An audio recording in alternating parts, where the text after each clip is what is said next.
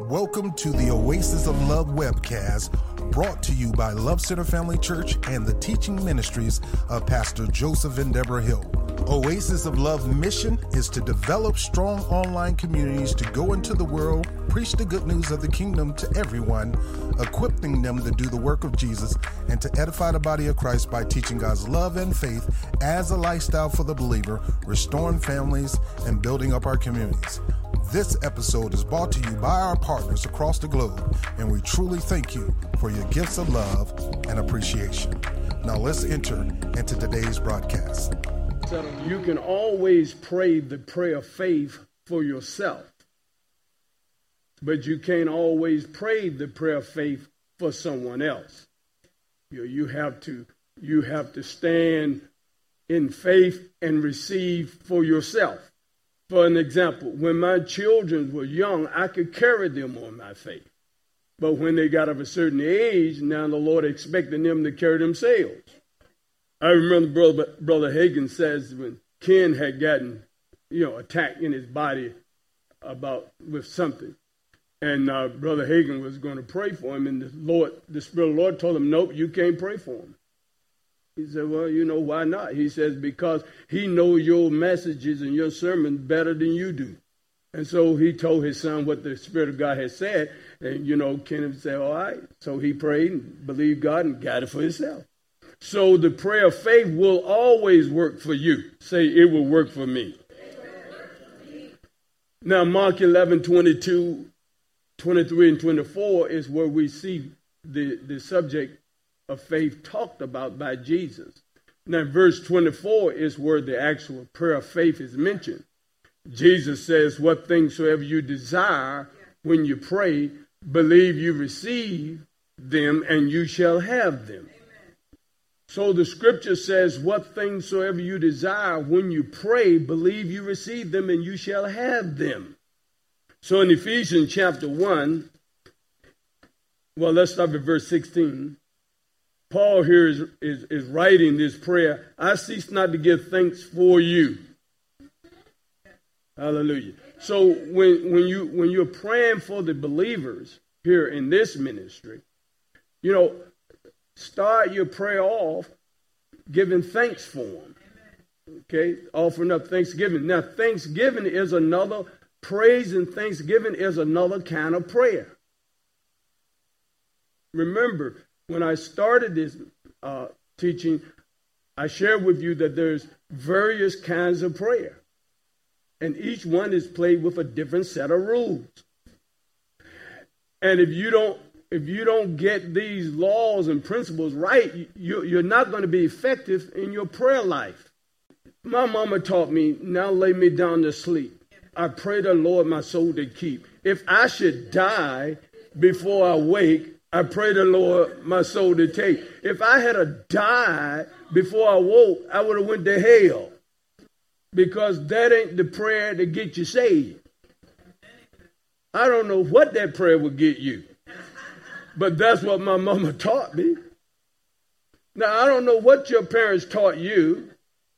You know, bow our head, whatever, you know, and then I don't know what we said at the dinner table, table. And I don't know what your churches taught you when you was being brought up in church. I wasn't brought up in church. But listen to people that were brought up in church, sometimes I think it was a blessing. You don't just pray and say, Lord, bless me any way you want to bless me. That won't work. You have to be specific. You don't ask your mama, Mama, give me anything you want to give me. If she says what you want for dinner, you're going to make your request known. You, you have to have revelation if you're going to grow in the Lord.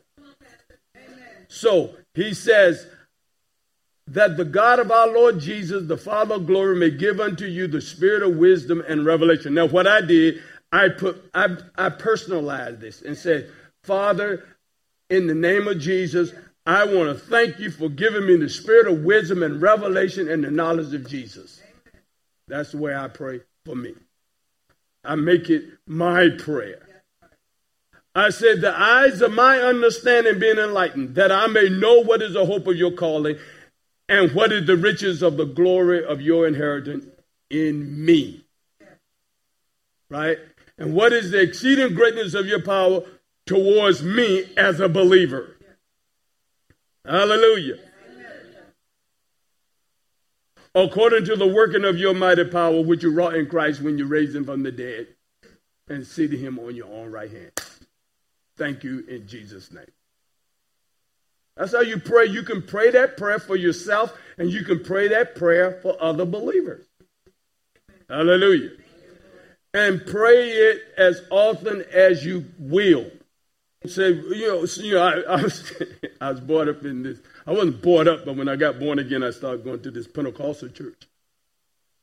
And folks would stand up and say, pray for so and so. They're in the hospital. They, they ain't doing good. The doctor's expecting them to die, blah, blah, on and on and on.